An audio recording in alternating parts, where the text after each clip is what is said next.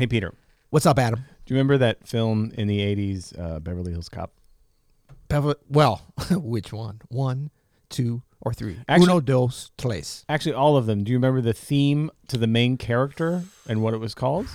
Well, Axel Foley, Axel, uh, Axel F, Axel F. Very good. Do you remember how that went?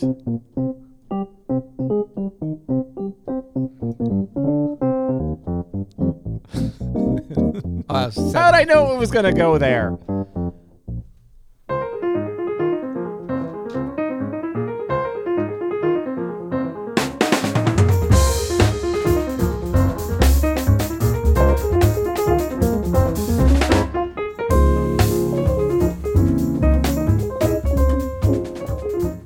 I'm Adam Maness, and I'm Peter Martin. and you're listening to the You'll Hear It podcast. Music advice coming at you. Coming at you today, sponsored by Open Studio. Go to openstudiojazz.com for all your jazz lesson needs. Woo! Ow, you jazz. Hey, you know what, Peter? Uh, let's let's get down to brass tacks here, just so everybody knows. There might be some banter up front, Oh, just to. if you think? if you're allergic to hilarious banter, Then, you're uh, gonna do fine here. then you're at a safe space. Is, is that what you're There's saying? none of that.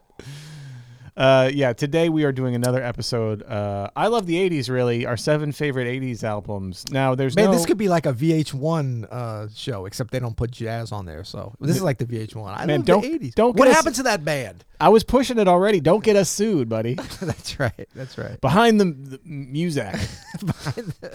Behind the jazz club.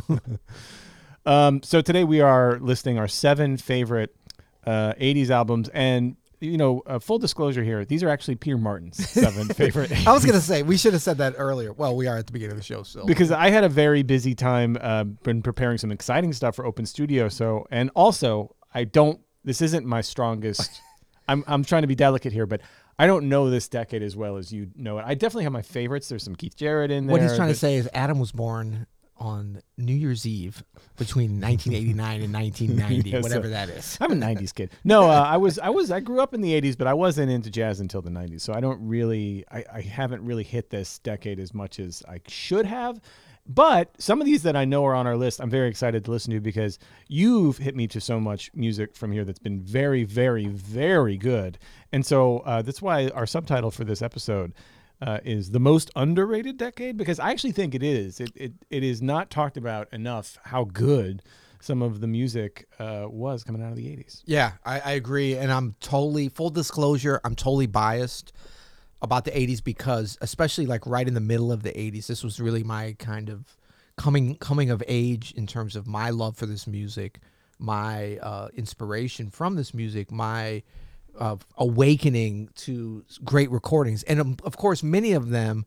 You know, most folks you get into jazz and then you go down the rabbit hole of like, oh my God, my Herbie Hancock, and so then you're like going back to the '60s and the set, you know, and I of course I did that, but I, it was very exciting for me because at first, you know, the '80s, I'm listening to the radio, great records are coming out. I mean, you know, Thriller came out when I was in seventh grade, Yeah. and it's like hit after hit. It comes on the radio. You got your little Prince. You know, you got your cassette recorder and cassette quarter. Sorry, I don't know if you know about that. Cassette quarter? Cassette quarter. Is that the little rectangle one? Yeah. Yeah, yeah. and then yeah. I had the boombox and you record stuff off the radio. So it's like new releases. So when I got into jazz, um, I was also into just new stuff that came out and musicians that were coming, um, like this very first artist that we're gonna uh, play for you. Like this album, I heard it live first, actually. So it's a very unique thing in jazz that still exists and it has at different times. But I was the recipient of that, like hearing this music, like, oh my gosh, this is so amazing. And then the record comes out a few months later. The record drops. So I mean, like my connection, uh, I'm a little biased. That's all I'm saying. So Is that okay? Yeah. So let's hear our very first album. What do you got for us? Okay, so first, now we've this has been on the pod before, I would say. Uh, Several times. Several times. There's the album up there. If you're on YouTube, you can check it out. But this is Black Codes from the Underground. This was 1985, and um, this is Kenny Kirkland on piano, Branford Marsalis on saxophones, Wynton Marsalis, of course, on trumpet, uh, a very young Charnett Moffett, 16, 17 years old, Wow. and the incredible Jeff Tain Watts at the drums. And this record, I think, uh, this was not Wynton's first record. I think it was like his third or fourth. Maybe I think there was Wynton Marsalis, Think of One.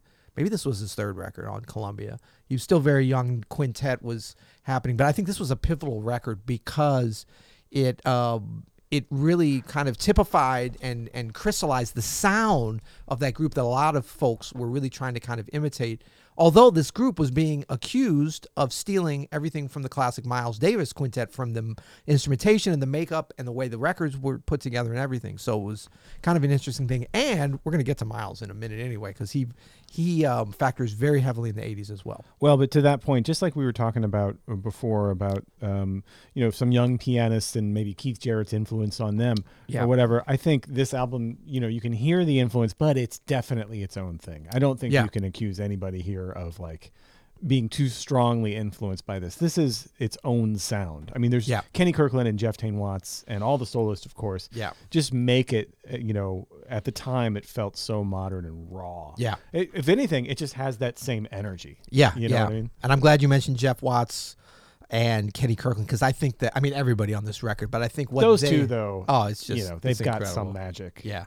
So we're gonna check out. I mean, it could have been anything from this record. Actually, fun fact: Ron Carter shows up on one track on this, not the one we're gonna play, but plays beautifully. The great Ron Carter, Yeah. friend of the pod, Friend of the pod. friend of the Yeah, pod. that's okay, Fun to say. but we're gonna play Delfeayo's Dilemma. We hope you enjoy.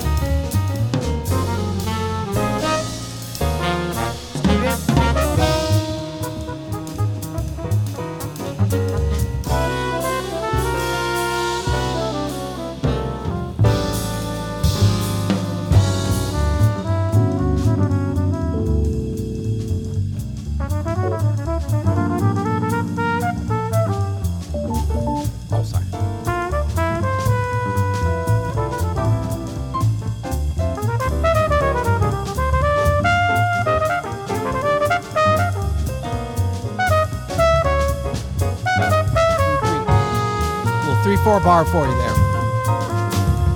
Ah. So man, that thing Jeff mean- Watts just played.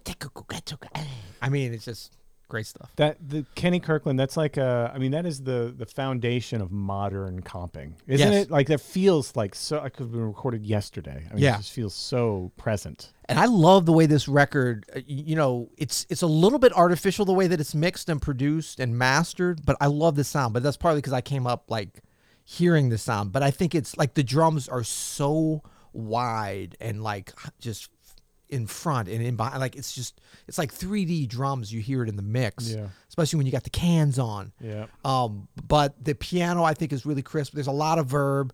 The separation that would probably be the only fault I would have a little bit. Everything is so separate sounding. It's almost a little bit anes- anesthetic, anesthesia, anesthesia. I don't know. Antiseptic, antiseptic, Antiseptic. antiseptic. It's a little bit antisep- uh, antiseptic.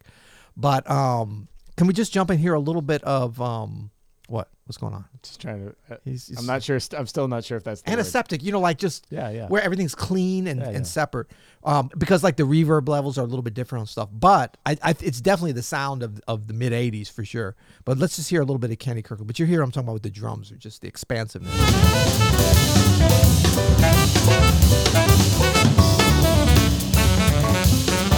Branford. check out the technique. Ah.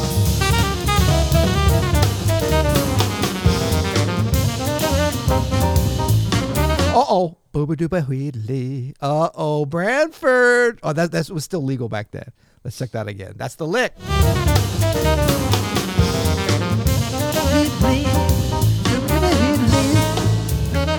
Oh, repeat it.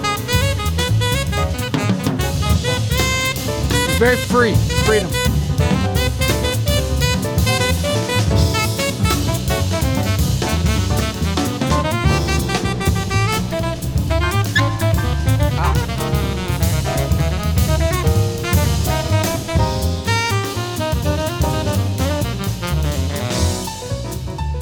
Edit, hard edit.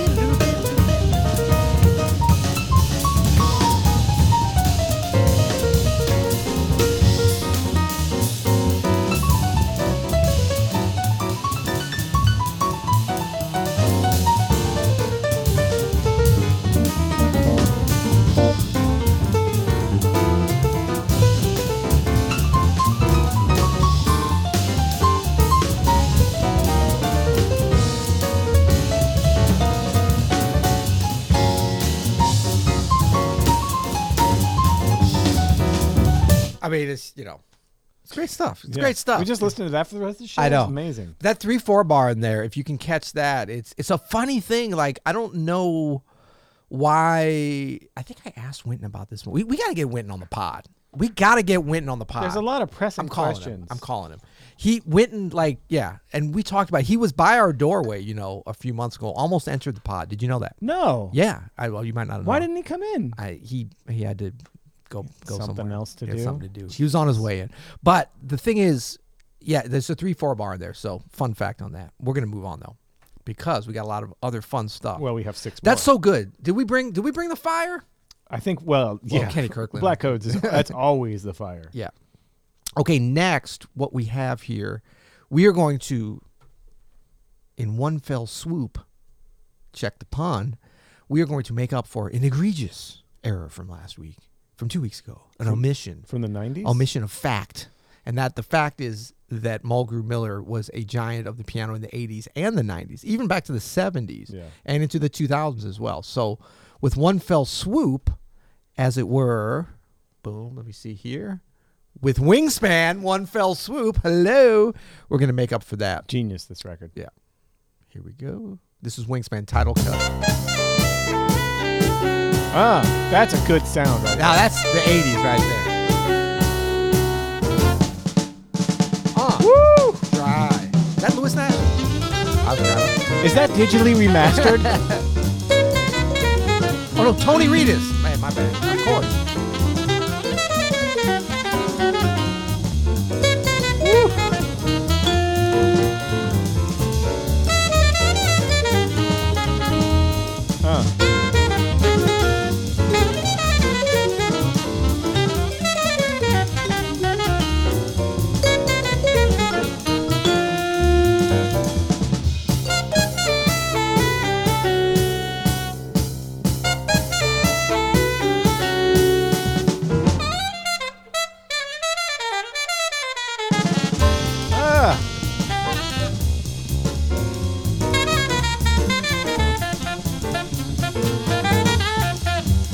Kenny Garrett on the sax. Kenny Garrett on the saxophone.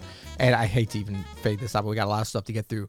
Kenny Garrett, Tony Reedus, of course, the great Tony Reedus. We lost him way Steve too. Nelson. Steve Nelson, You know what? hello. This might be the first Steve Nelson shout out on the You'll Hear It podcast I know. ever, and that that was is egregious. egregious. It is a, a, a, a master all the way up to today, but definitely of the 80s sound. And you know what I love about this and about Mulgrew Miller? Like this, as much as the win, and this is when is this? This is right around the same. This is a couple 87. 87, a couple years later.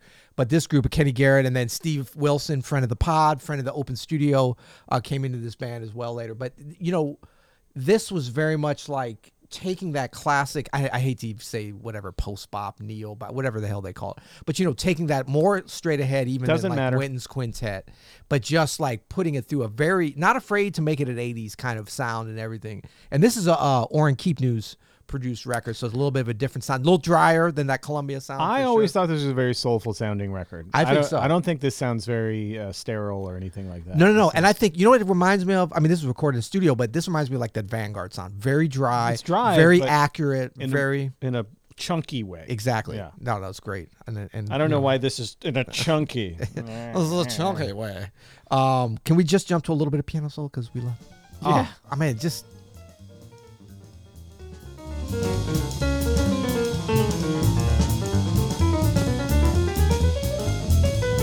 Uh.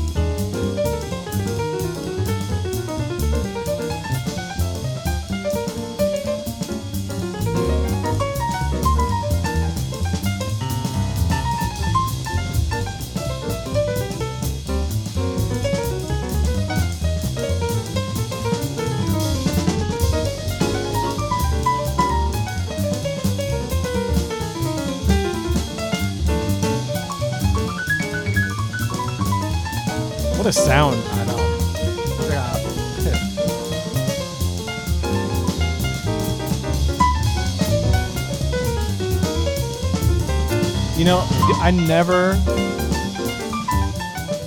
I never got to meet Mulgrew Miller, and Oh. I heard he was the nicest guy. Like I heard he was the coolest sweetest, cat. sweetest guy. There's, look at his hands and man, he was just. I saw. him. I've never actually met him though. he was such a uh, giving guy. I'm like he showed me. I mean, all the young pianists. Um, you know, he was super like generous and but just like encouraging and just a cool guy to hang around. Like I was always really nervous around him for obvious reasons, but he somehow made me like feel at ease and would like always compliment me about just, you know, so he was a liar, basically.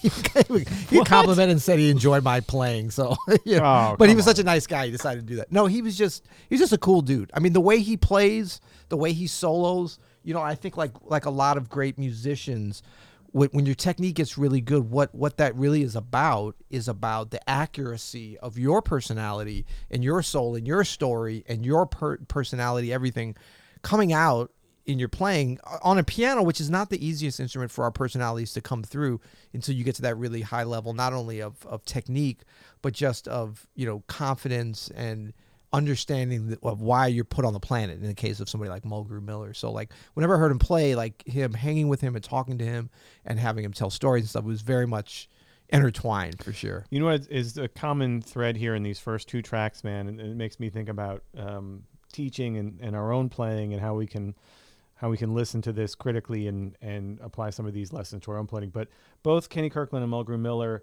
there's a lot of risk in their playing. I Mm. mean, there's a lot of mastery, but it certainly wasn't perfection. No. You know, in, in either of the examples that we just heard, like there were things gone for and Yep. things hit and th- some things missed, but it, like the spirit remained open and generous as it was happening to where it's like you know it feels good no matter what's going on and you trust that uh, an interesting generous idea is going to be uh, presented to you you know Right. a- a- at at the time of even something not being perfect Right, and I mean actually, the beginning of the Kenny Kirkland solo on the on the um, Delfeayo's Dilemma that we heard, there was a little bit of uh, incongruity and a little bit of unsettled and maybe mistake you might call it between Jeff Watts and Kenny Kirkland. Very, you know, example of what you're saying, not perfection, but so much humanity and interesting stuff. And then when um, Jeff Watts, patat, he hits that snare drum thing where it kind of lines things back up again. Such an interesting part of the story for sure. All right, we're going to move on as the 80s moved on. Now, this record was a super big deal when it came out. I mean, this was like probably one of the biggest records. I would have had the feeling it probably won a Grammy or nominated for sure. Everybody was talking about this record, and it was really sort of a big deal. And I'll just sort of throw it up there. i'm kind of a big deal These folks were kind of a big deal for sure. Um, and that is Pat Metheny and Ornette Coleman, Charlie Haden, Jack DeJohnette, and Denardo Coleman. Um, well, who's in the band exactly. The, the front of the record is the same as the back of the record. But this is um, Song X, and what are we to listen to? Oh, actually, yeah, Song X. This this entire record, I believe, somebody can correct me if I'm wrong on this. As I recall, is improvised. I mean, it's free. What what they would call free jazz, and just totally improvised. And I don't know how much of it was worked out, but I think very little. But this was a very exciting record, and really kind of like opened me up to a lot of possibilities at the time it came out. Oh wait, hold on. See, I got my volume low, bruh, bruh. come on bro Come on, because we got two different places we're controlling things. See what's happening? We should just set things up the uh, and write them down from the week before. Okay.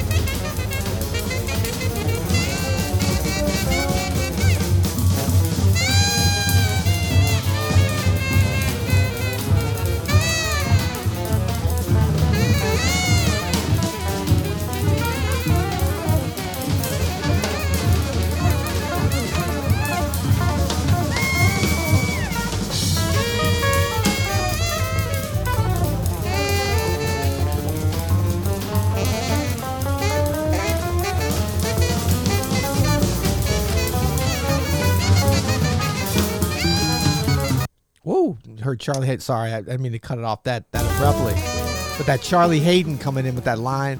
So definitely was more uh, worked out. I forgot about that beginning. It's not totally free, but it's a lot of free free because this this melody at the beginning. Uh.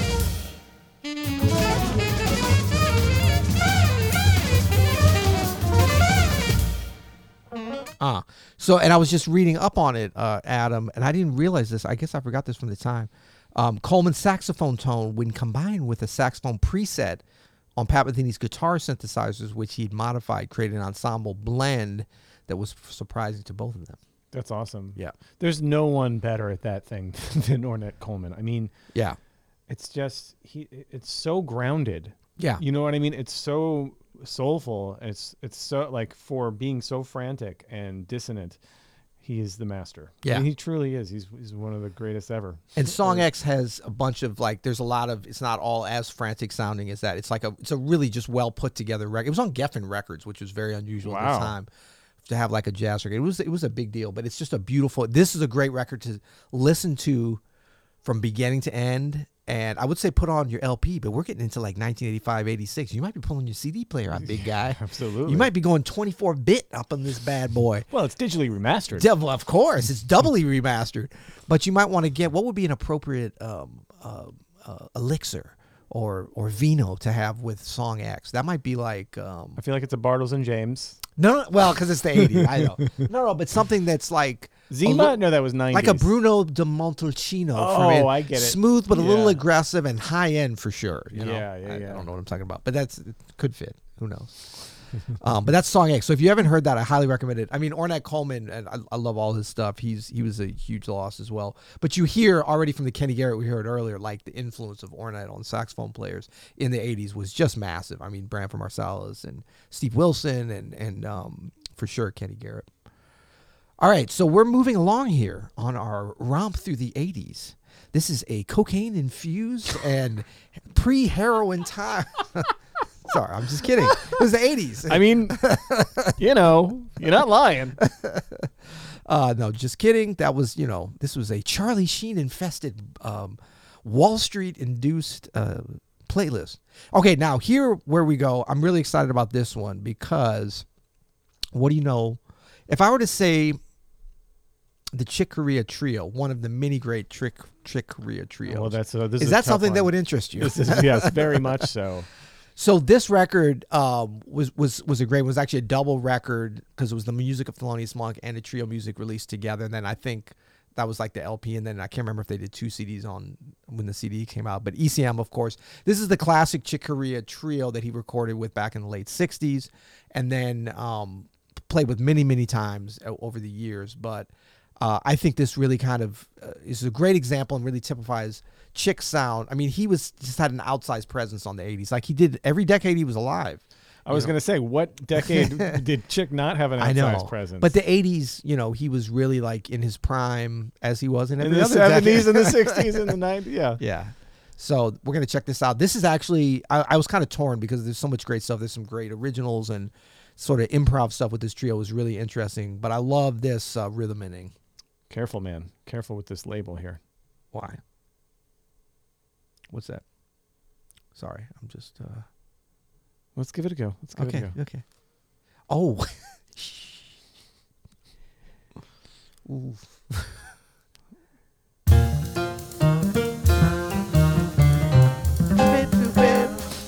That's it. And that's, all- a great that's sound. Oh my gosh. That's all we can play. I tell that's going to be so swinging. Oh, you're right. I totally forgot. Okay, ECM, Ixnay on the ECMA. yeah. So could we do like little? We could do little. Oh, what sound? The sound quality is Man. so good. That's why they're so possessive of it. okay, that's enough. That's enough. Okay, sorry. sorry. Okay, that's it. So check out trio music. By uh, Corea Chick, Vitous Miroslav, and Haynes Roy. Can we just take a pause here and just talk about how crazy this is that we have to talk about I know. like this? I know. When it's like you want to got, share we gotta get our attorney people. on on speed dial. ridiculous. I gotta, gotta get Rick Beato on the horn to help us out of our a It's jam we're about to so get in. stupid. Are we still live? Are we still live? Let us know if we're still live. They so just so you guys, if you don't know what we're talking about here on the on the YouTube for the podcast, we're safe. But um, certain labels restrict, and they have something called copyright. Is it called copyright ID? Something ID Something. that they can match what we're playing, and rightfully so. But we're here spreading the love, trying to get y'all to go out and buy and stream this music. You know what I'm it's a- saying? It's an interesting time for all of this, you know. So it's not like we're we're trying to stream the music in order to gain funds from it. We're talking about it. That's right. You know. Um, okay, cool. So now, I don't know if a certain record called Round Midnight soundtrack to the movie would interest you, but that's what we got queued up It next. w- sir. certainly would, sir. Is this something that would interest you? Yes, sir. Okay, so this is such a great record. This was this really was a a touch point of the 80s for jazz. This was like a I mean not necessarily a turning point because there has been the intersection of Hollywood and jazz many times over the years, but this was like a big moment in the 80s um, for, for for partly for this great uh, movie that was made around midnight that featured Dexter Gordon uh, in the in the lead role um, but also featured so many great musicians, Herbie Hancock and, and Wayne Shorter and just Freddie Hubbard, a slew of, and also the rev- coincided with the revival of the Blue Note jazz record label as well. And so I love this record. And I remember when it came out, I remember when the movie came out, it was so exciting. And where do I have it on here? So many tracks, I wasn't sure what to do. But this one, the Peacocks with Wayne Shorter playing on this is This is just, gorgeous. yeah, it's gorgeous. Hold on a second. we safe for this one? Hopefully.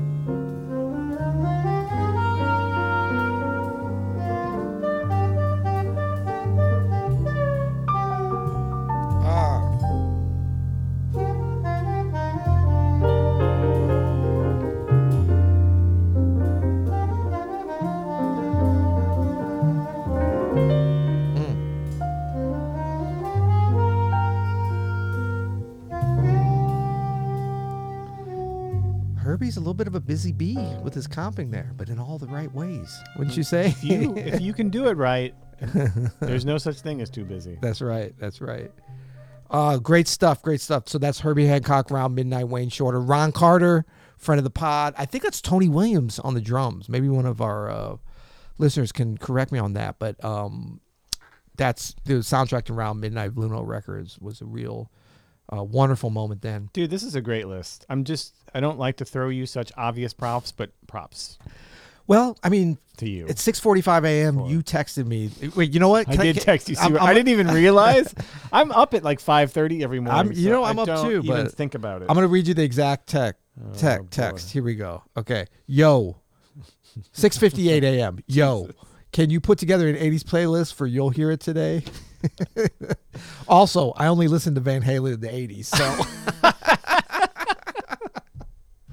that was awesome. uh, That was awesome. 6:58. 6:58. Wow. Yes. Okay, so that was we got one, two, three, four, five, six of our seven favorite '80s albums. We do have two bonuses. Billy Higgins playing drums on that. By the Oh, that's Billy Higgins, of course, of course, of course. Billy Higgins, thank you for that. Um, we have two bonuses because the '80s just kept on rolling. When you're on a on a cocaine infused bender through the '80s, of course you gotta you gotta go to 11. You It's know? 3 a.m., but Michael Douglas just walked into the bar. You can't leave. That's right. It was that Charlie Sheen and Martin Sheen together. Is that Glenn Close? What's up? Wait a second. Michelle Pfeiffer, where you at, girl? Dude, the Coreys just got here. We can't leave. The uh, what's it? The Olsen twins. That's that's the 90s. Oh, that's the nineties. Well, they were alive. Well, maybe they weren't. Actually, I don't think they okay, were. Sorry. Okay. Um. All right. So this record may be one that you don't know, youngin, I like this. because um, this was like, oh my, I have to check what year. This is maybe 83, 84 or something. This is Kevin Eubanks, um, opening night, and you would Tonight think show, that Tonight yeah, Show, Kevin Eubanks. yeah, yeah, same guy but different. Actually, no, same. Well, no, this is before then. But this record uh, was just like the open. You know, this is one of those records where the opening of it, and I'm vamping a little bit because I want to pull up the cover because this is the most '80s cover. This wins the award for our most '80s. Well, I think so. What Kevin do you think? Eubanks was that's a super 80s cover. That Look at that leather jacket. Let- Let's just check out the whole thing. Is that a DVD to Eddie Murphy stand up? What is that? Man, he looks like he looks like yeah. he looks oh. like a stand up comic. I know. Okay, check out the pants. perfectly creased, Yeah. wide whaled, wide whaled, neon opening night. The font does it get any more 80s than that? That is the yeah. Both I was gonna say the the title of the album font, but also just Kevin you the Kevin Eubanks. Yeah. That's really good. And then the prominent digital master. Digital Masters Master. is almost as is like more prominent than the title of the record. Kevin was on, I think he was on um, every album Yeah. in the 80s and 90s. I mean, Yeah. he literally was on like hundreds of Yeah. records. He was everywhere. I saw him once live, and he was so killing. Oh yeah, no, he's he's master. And um, leather skinny tie. Does that get any more 80s than that? I actually had a leather skinny tie. Thank you very much. Did you? You He looks like a private eye in in in um, Santa Barbara or something. Look at him. Okay, but this, I mean, this I think is one of the best uh, openings to any record. I mean, it, the thing is called Opening Night, and the track is called Opening Night. And Branford Marsalis, and um, I was gonna have Branford Marsalis track. I had to take it off, but he's on several of the things that we've heard. Trio GP. And oh yeah, I, I skipped over something by accident. We're gonna go back to that. This is number six actually. I missed one. Um, but this is opening night from Kevin Eubanks. Opening night on GRP Records. GRP.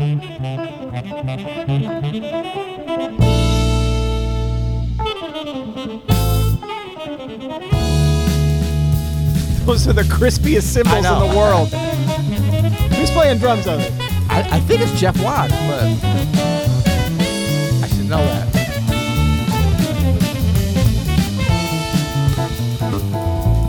Whew. Oh, Smitty, of course. Marvin Smitty Smith. That makes sense. Yeah.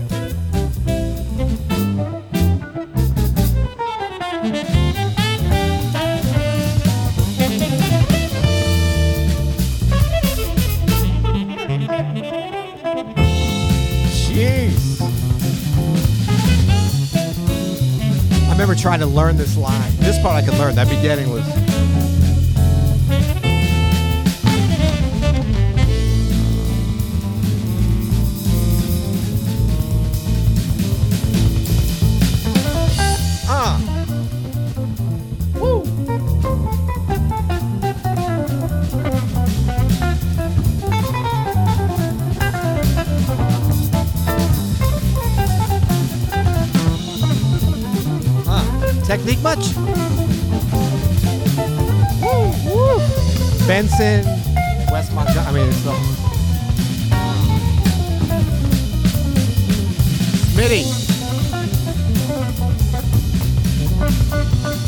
I mean that's that's very 80s, very very burnout. You know, definitely you know with Branford with that connection with the Marsalis Now explain the burnout to the folks.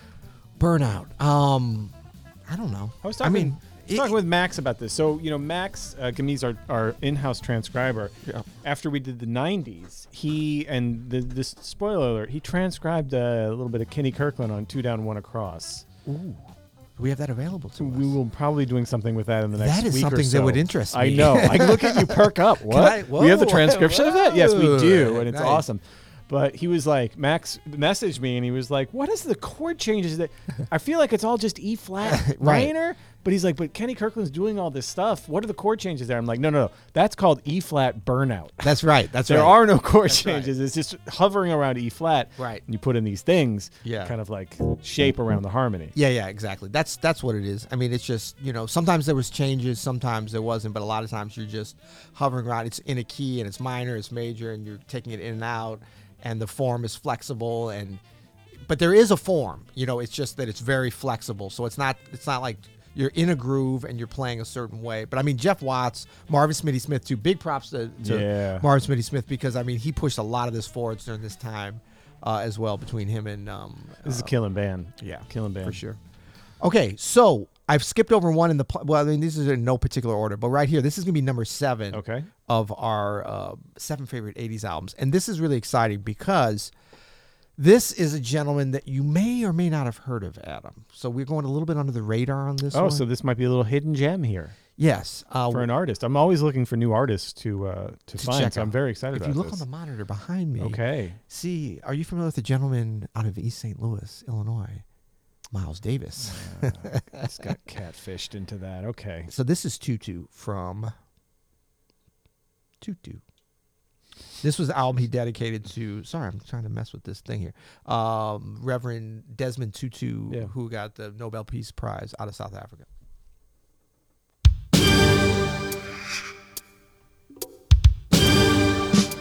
There's your DX7 sound, buddy.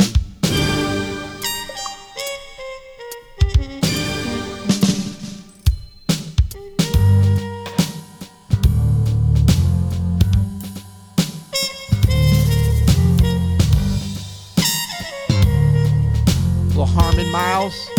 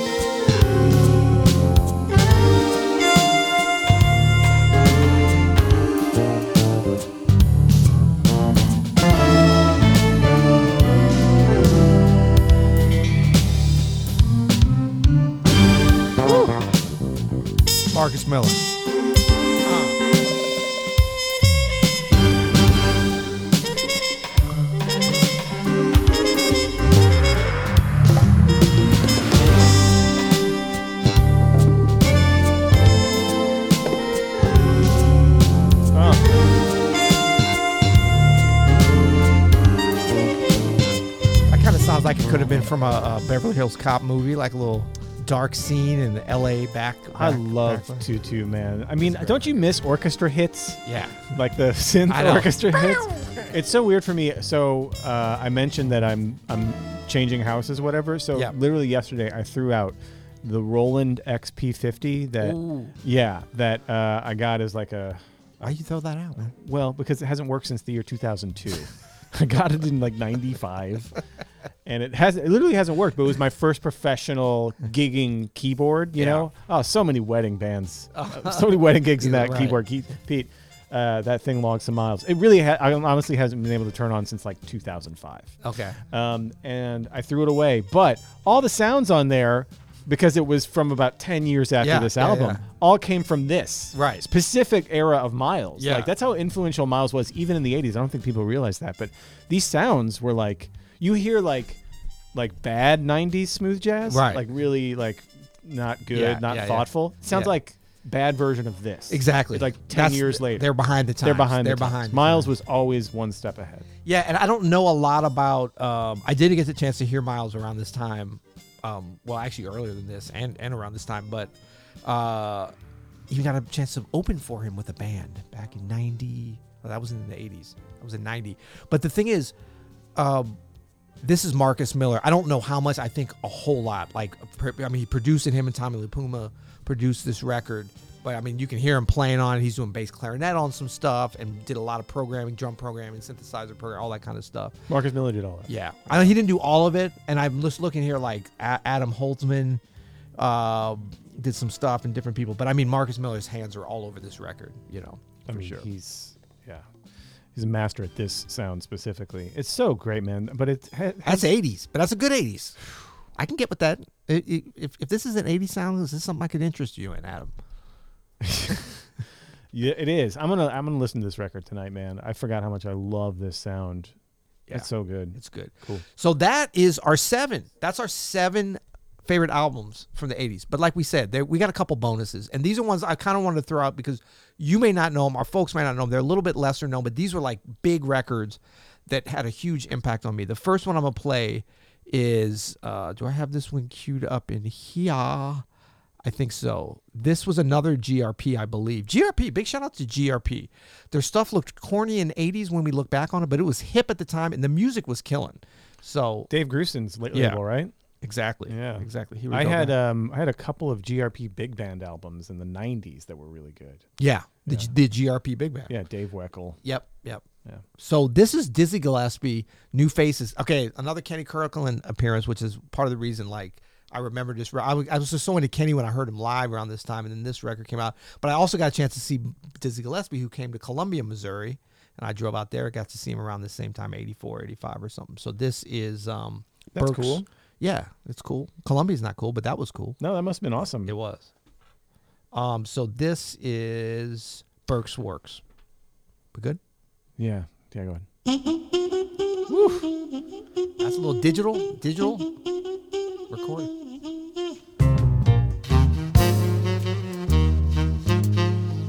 But just stop it. So start it again. But just Dizzy is so swinging. I know. I mean, even with the with the digital oh, the, the digital compression and reverb Yeah. coming right in your face. That's right. His sound and his, I mean, his, I mean, him, he Yeah. is so swinging. Play it again. That was great.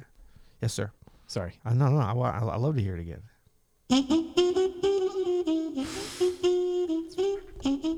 Is that a digital Roland recorder shoved inside of his his Harmon mute there? That's what it sounds like. it's incredible. Just you can hear just the years of swang. Yeah. This is how the producer should have been like, ah, Dizzy, can you take do another take and swing it harder this time? Come on, Dizzy. Oops, sorry. Gave it away.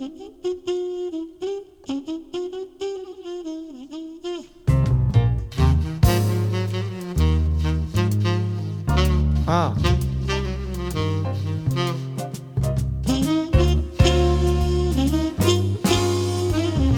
It's a very Question: Is that an electric or an it's acoustic, acoustic. bass? It's a very. This is actually.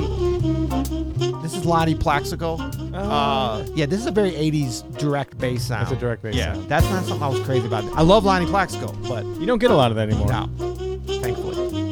This is Kenny Kirkland, Branford Marsalis. Drums, Robert Ameen.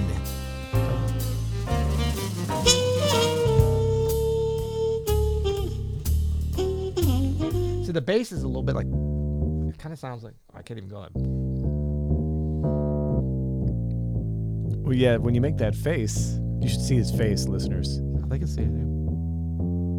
I don't think Let's that's check it what out. Ronnie Plaxico looked like. When No, no, no. But that's the way it sounds with that direct. direct. Check it out.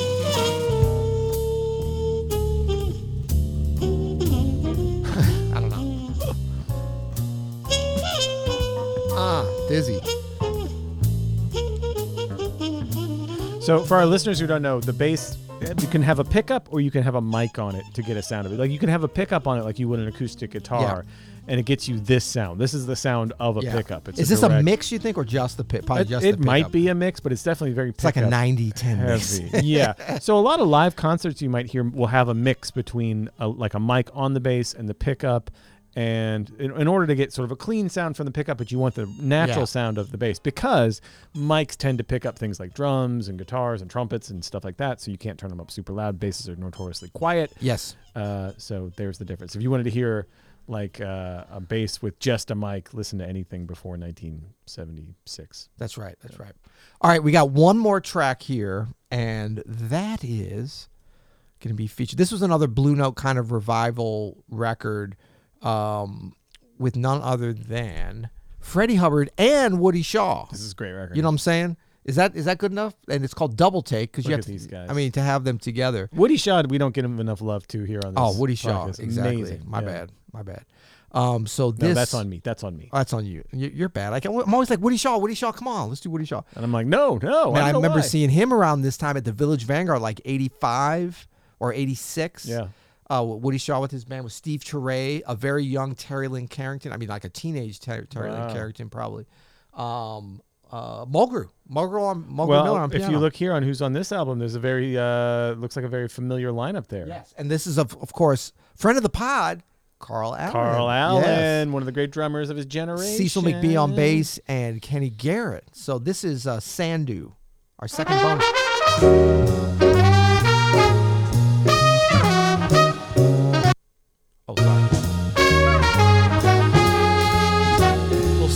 Separation.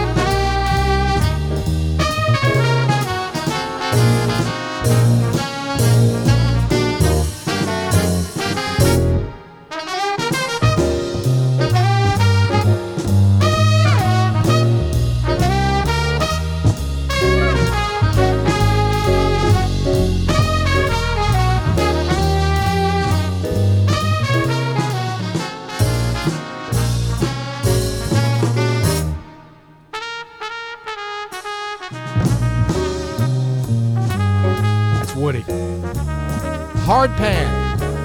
Hard Pan.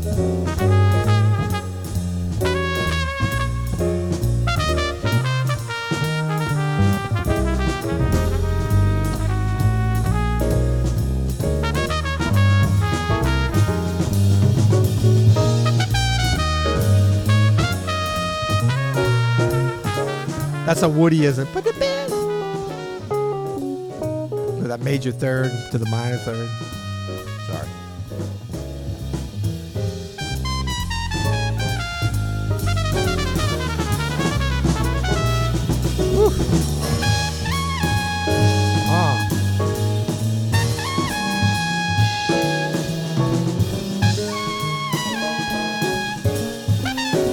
Radical, dude.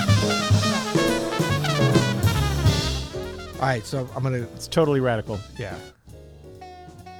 Ah, little, just a little Kenny Garrett here. Come on. I know he featured probably in the 90s. A young Kenny Garrett.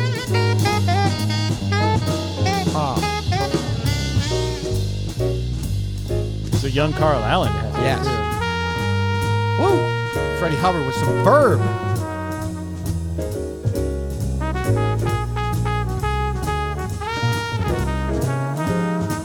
I think the verb's too much. I'll be honest.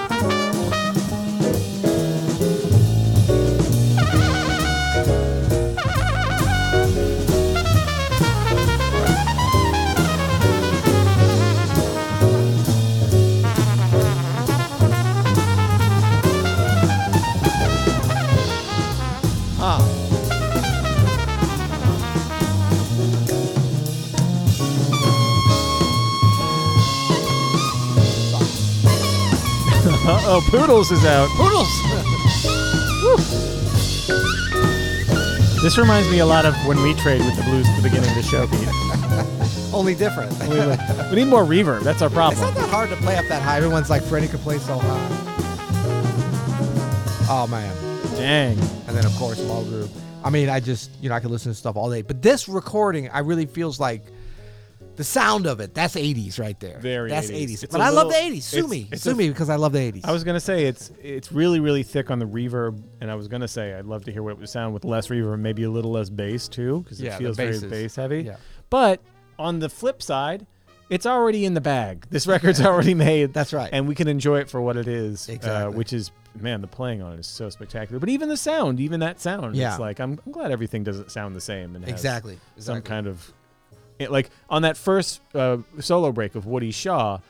I mean, especially with the tempo they're playing it and Yeah. everything, you're kind of thinking like da da da da da da da da da da. Yeah. That's in your head, and I love how he gave it a beat and then just ripped into his own language. Yeah. there. so great. Yeah, this is a great record. The whole record's really, really fun. Highly recommended. So, all right. Well, I hope you guys enjoyed our little romp through the 80s. And uh, this was fun, man. Oh, what, what are we doing next? Well, we do have that two down, one across from the Kenny Kirkland solo. Oh, you're talking about what decade? Wow. I was going to say I back to the 'em up. 90s. back to the 90s. I was like, really? Are we already going back? Let's go No, back. yeah, we could. I mean, we can go back to the 90s. No, no, no. We should. I mean, Pete. Uh, Let us know in the about this? Let us know in the comments for YouTube.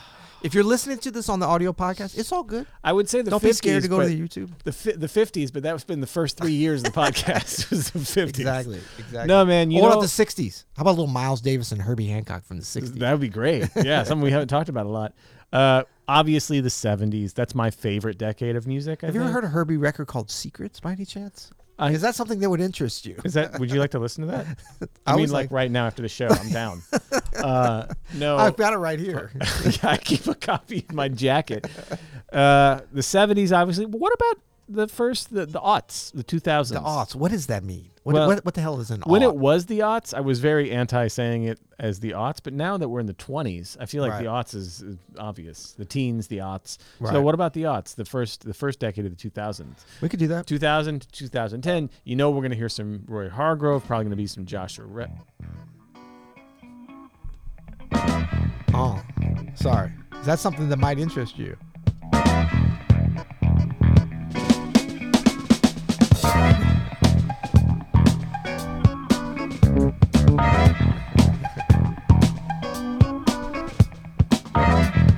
I got him! I got him! I got him! He's, he's gonna he's gonna pull out his tissue. Hold on, hold on. The best part's coming up.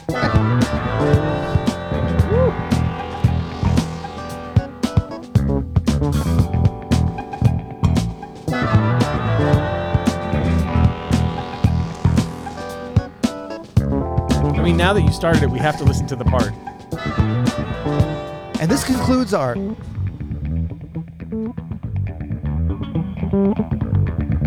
There we go. There we go. Okay, we can we can fade it out And then, and this is how we conclude our music of the 80s. with more Herbie from the '70s. no, that's great stuff. If we have one fault, we have many faults. if we have one fault, it's that we're a little bit um, liberal with our decades. So yeah, maybe the next maybe the next dec- decade will be early 2000s. Uh, we're Yeah. getting a lot of already in the chat here. Kurt Rosenwinkel, that's a great idea. Yeah. Can't can't talk about the aughts without that. that's right. Um, I think it'd be fun, man. There's a lot of stuff to uh, talk about. Cool. Cool. Well, this was good, man. Um, let's keep the 80s alive. And uh, until next time. You'll hear it.